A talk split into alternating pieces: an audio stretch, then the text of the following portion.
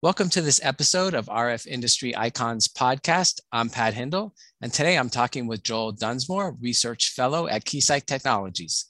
Joel received his P H D from Leeds University in two thousand four, and in two thousand eight was promoted to Agilent R and D Fellow, working for the Component Test Division. He was a principal contributor to the H P eighty-seven fifty-three and P N A family of network analyzers responsible for the R F and microwave circuit designs in these products. He has received thirty-six patents related to the work he's done over the years and has published numerous articles on measurement technology, as well as consulting on measurement applications. He has taught electrical circuit fundamentals at the local university and co-taught an R F course at the University of California, Berkeley, and presented several short courses and seminars through the ARFTag, M T T, E M C, and Agilent. Welcome to the podcast, Joel. Thank you for having me. So you went to Oregon State University and graduated with a B S and M S E E in the early eighties. What led you to join H P then, and what was your first job like? Well, actually, my road to H P started on my first day at Oregon State University. My mom wanted me to stay in the, quote, quiet dorm, and everyone was very serious there. There was an initial meeting, and uh, I was in the back of the room cracking wise, as I sometimes do, and uh, this blonde surfer-looking dude came over after and said, "Man, you're pretty funny. I'm going to be your friend." So uh, turned out to be my best friend, and his father was uh, a manager at Hewlett Packard here in Santa Rosa. And that's how I found out about Hewlett Packard.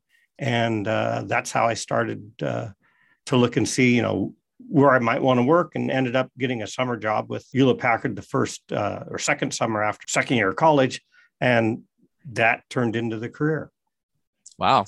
And so what was your first job like? So it was a kind of turning the crank job, literally. I was bolting together racks for instruments that were going to become the first uh, automated network analyzers. So my very first job was starting at the very ground level of nuts and bolts and cables and wires, and lifting big boxes into these racks to build the first automatic network analyzers. And in fact, I think that's what led to me Uh, getting the first job in R and D. We had a situation where, for the first time, we had a new configuration that hadn't been built before. It was for actually one of the big uh, uh, companies in Japan. And for some reason, it couldn't switch between the two modes it was supposed to operate in. And I came in on a Saturday thinking, oh, I'll take a look at the code. You know, nobody's around. I'll, I'll sneak in, see what I can find. And back then, code was much simpler. You know, you only had a thousand lines to do anything. And I found one spot where there was one parenthesis on the wrong side of something, moved it over, and stuff started to work. So I moved it back. And on the Monday morning, I said, hey, you know, I, I, I think I see something. And uh, they were able to ship the uh, instrument out. And uh, two days later, I got an offer to come back the next summer and work for the R and D department. Big discovery. Uh, parentheses are important. Yes, they are. Everything counts in programming. So how did you end up going back to university for a P H D at Leeds University and finishing in two thousand four when you were already working at Agilent? Oh, uh, I had a couple of events that conspired to uh, push me into that. The first was uh, at the end of the uh, life of the eighty-seven fifty-three in the late nineties, we made uh, one more revision of it. It'd be the fifth of the sixth, where we added a new high-speed C P U processor. High speed then was thirty-two megahertz. So it's a big far cry from what was, but much better than the four megahertz we started out with. And um, I was doing some testing where we were trying to find out how well the new processor was working. So I had a couple of traces on the network analyzer, and I turned on the time domain on one side and frequency domain on the other. It takes a lot of processing power to do that. And I discovered that there was an odd behavior. I was tuning filters to get some real-time behavior. Noticed that in the time domain, I could tell which tuning screw I was touching by looking only at the time domain. And it had a particular look when the filter was perfectly tuned. So that gave me the idea, maybe we can do something in the time domain. So I was thinking, uh, this is going to take a lot of math to figure out exactly how this works. We can't really make it into a product until we can explain it. And I was thinking I should maybe, this would be a good idea for a P H D. A colleague of mine had gotten a P H D at Leeds part-time. So I went to my boss, and who was the lab manager at the time, and said, ah, would you consider sponsoring me? And his answer was, ah, it's not really a good time. Don't really do that so much anymore. So I kind of set that aside. And about a month later, we had a big reorganization. And uh, I was moved into a different department that actually started me on a whole different career path. And uh, the new manager basically that started this new front back organization, where it was like a marketing or front end organization, had permission to pull out whoever he wanted out of the uh, old organization. And he wanted me. And he, he said, uh, I don't know how to tell you this, but uh, you work for me now. And I didn't really want to do that, uh, go into that organization. So I, I started to say something about, well, I have a lot of things. And he said, oh, I know, I know. Your manager said he's said that you can work on a PhD. So um, absolutely, you can work on a PhD uh, in this new organization. So my mind is spinning now because my manager actually didn't say that. I found out later he was trying to retain me in his organization. Um, And uh, I said, oh, yeah, of course, I'm going to need a letter right away saying that you're going to sponsor it. And uh, he did offer me twenty percent of my time to work on the PhD. So hopefully you can match that. Oh, sure. Yeah, we can do that. So now all of a sudden that's like, OK, I'm committed to get a PhD. Well, it's a very practical one because it's from your work. Uh, it turns out um, I completed that PhD slightly under the amount of time that was officially allowed for a because it was part-time PhD. But that was because for the next two years, my work exactly co uh, aligned with the PhD work. And so I was really working full time on the PhD, even though technically I should have only been working twenty percent. Wow, that's great alignment. So you did R F and microwave circuit designs for many instruments, you know, dating back to the H P eighty-seven fifty-three that you mentioned. And that was kind of the first single box network analyzer. And I heard after several versions, you had designed almost all the R F circuits in the instrument. What was it like doing designs back then compared to now?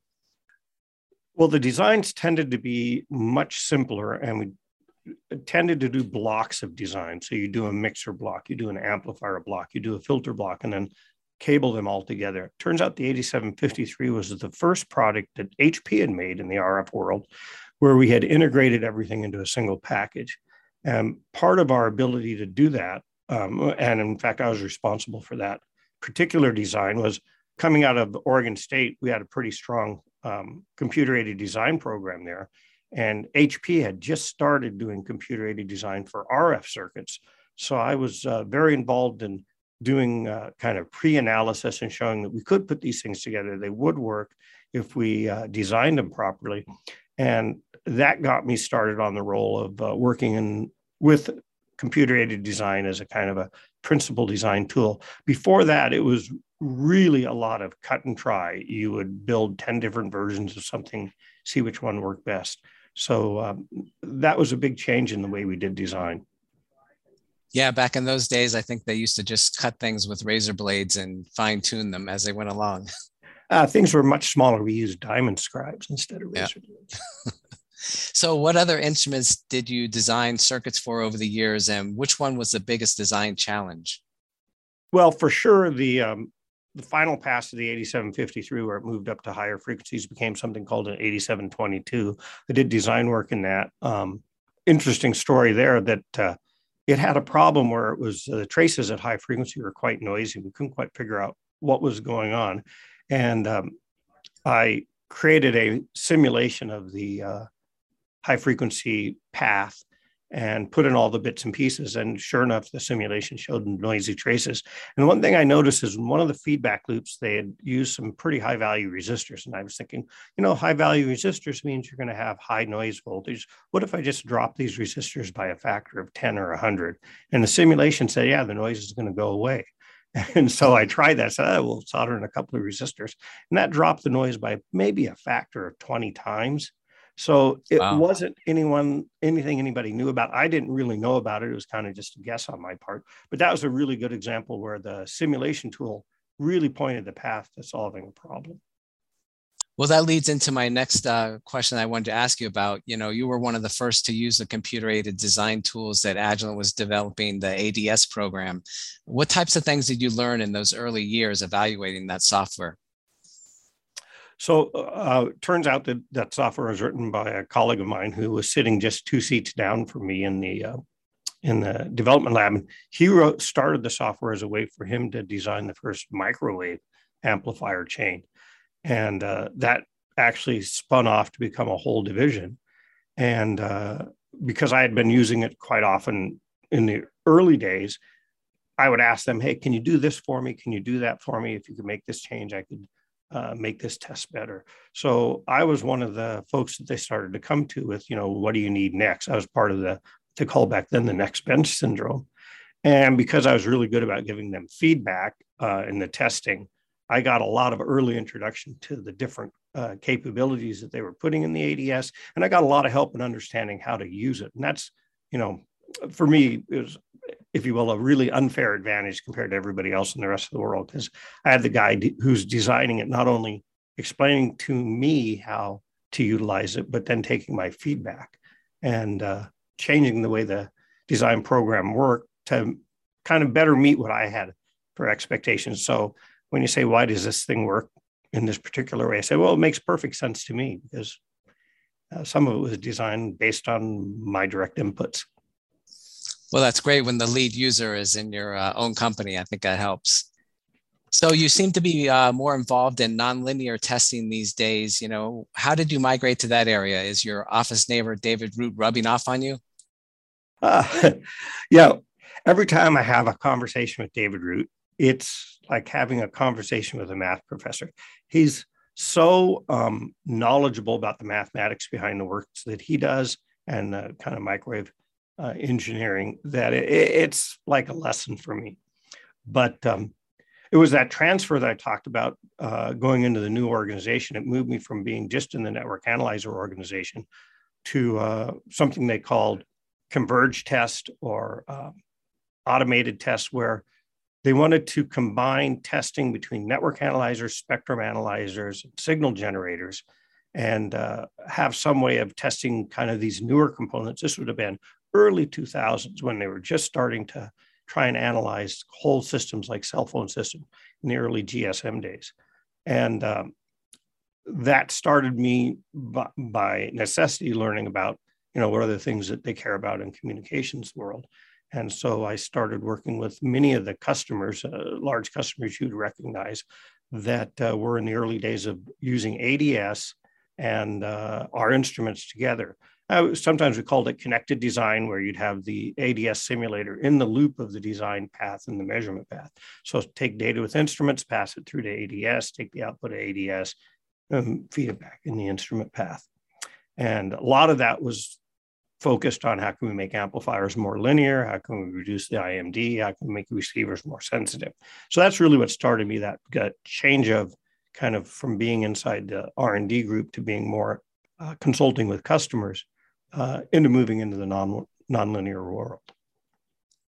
So V N As do a lot more than measure S parameters.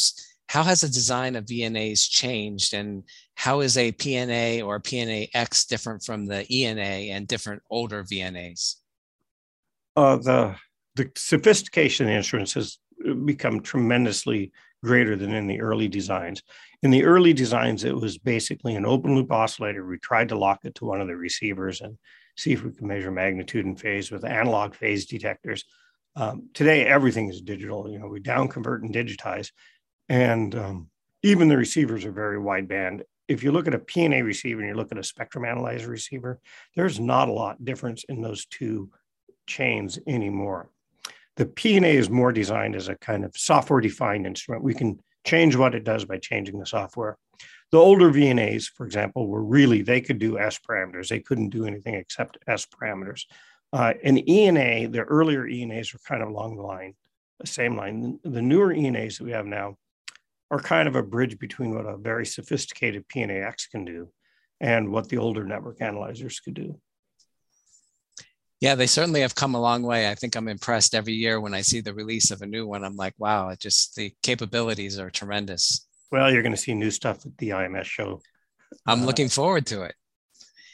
So uh, how did the evolution of H P to Agilent to Keysight change the way you do things, or did it really not affect anything? You know, it affected, it affected things in subtle ways. Of course, when we were at, at the tail end of uh, being part of H P, the end of the nineties, we were kind of a small piece of a giant computer company. And so, you know, if I'm sitting on an airplane and somebody sees I have an H P hat on, they're like, oh, I have a problem with my computer. Can you, can you help me with that? eh, not really. So when we split off to Agilent, that was kind of the first cleaving of computer only to what we would call analytical instruments. So that put us really much more focus on us doing R and D and uh, kind of investing in new capabilities. That's what started the new network analyzer, the P N A project at that time was, okay, we need to do something to grow our business, move into new businesses. But the bio, biotech was really growing dramatically at that time. So uh, to be very frank, we were a little bit of a cash cow for the bio, the electronic side was a little bit of a cash cow for the biotech side. And uh, when we split between Agilent and Keysight, because there was really completely different focuses of the two sides of the company and became Keysight by itself, it changed very much the philosophy of what we were trying to, to do and how we tried to do it. In particular, uh, there was a reinvigoration of basically saying, we want to have the very best products and the very best capability in this electronics test business, and we're going to invest to do that. So I would say the split from between Agilent and Keysight was really a significant one. So you have thirty-six patents. Uh, which ones are you most proud of and why? So I think the one I'm, uh, I have some hardware patents and some algorithm patents, um, or call them uh, method patents. The hardware patent was the maybe second or third patent I had done was on a combined um, gallium arsenide pin diode switch. That was the first high performance solid state switch. It had more than one hundred D B on off ratio and could operate from D C to six gigahertz. And it ended up uh, was a design for the B version of the eighty-seven fifty-three. And uh, that switch is still in, well, a very slight modification of it is still in production today. They haven't come up with a better way to do that. Uh, the modification is that we had to move from through-hole parts to uh, surface mount parts because the through-hole parts weren't available anymore. But um, uh, that's still probably the premium product that we make today. Nobody else makes something like that. In the uh, early two thousands, I got involved. Well, I have a patent on the filter tuning process that I developed as part of my PhD. That was a kind of the most mathematically rigorous patent. And there was hundreds of pages of math behind it because we just cited my thesis when we filed for the patents. But the uh, probably the most uh, beneficial to the company was patents uh, on a, a development I, I worked on for making measurements on frequency converters and mixers. And that spawned a whole set of software applications that we sell to this day, some of our most popular ones. And Um, really no one else has come up with a methodology that's worked as well. And so uh, that has been a very profitable patent for us and uh, one that's uh, got a lot of use. And you've uh, written many articles, but your book on microwave component measurements uh, seems to be kind of the Bible in that area. How did you go about developing it and why do you think it became such an industry standard? So I uh, started developing, developing it. I got an um, email from a publishing company saying, hey, we've got this proposal for this network analyzer book. Would you take a look at it? And it was written by a professor in, uh, in Europe that was really pretty superficial. And I, I responded back, you know, I don't, don't mean to be um, negative about it, but the, the, the topic's pretty superficial and it's really covering the way things were done twenty years ago. It's not really that modern.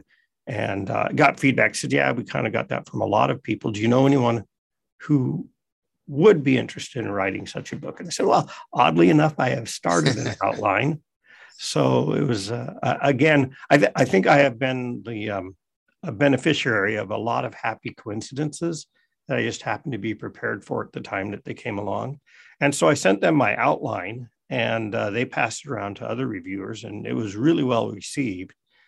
And uh, when I wrote the book, I, I put in a lot of details of how we do things and what we do. It actually had to get, I had to get a uh, special contract with the company at the time, Agilent, to say, I, I recognize that they have rights to everything I think about, and they grant me back the rights to write the book. So the book is not actually a company book, but with a private publisher. And uh, they actually had to go through and vet it. We lost about twenty pages of material. This stuff's too company confidential. But because I had so many details about exactly what was going on inside our equipment, I knew about it because I developed it. Uh, a lot of people found that very useful to explain why do I see what I see. And uh, I put down a lot of math in there that uh, I drug out of a whole bunch of other people's notebooks so that it all got consolidated into a single place. And I think people find that very useful. Yeah, you lived it every day, so you really knew it well. Uh, indeed. So that kind of brings me to the next question. You know, what led you to start teaching, and what courses are you involved in now, being such an expert? So my first shot at teaching was uh, back in the, I'm going to say the early nineties, uh, when the local community college, which had a, a two-year, you know, you do two years at the community college, two years at the uh, uh, Cal, uh, state university, U C system. And then, so the second year you had to learn electrical circuit fundamentals, and they lost their instructor, and they came up to H P, sent a note to H P, would anybody be able to teach the electrical circuit fundamentals class? And uh, so I volunteered to do that, and I really enjoyed that uh, class. Turns out one of the persons who was in that class ended up about fifteen years later being my boss.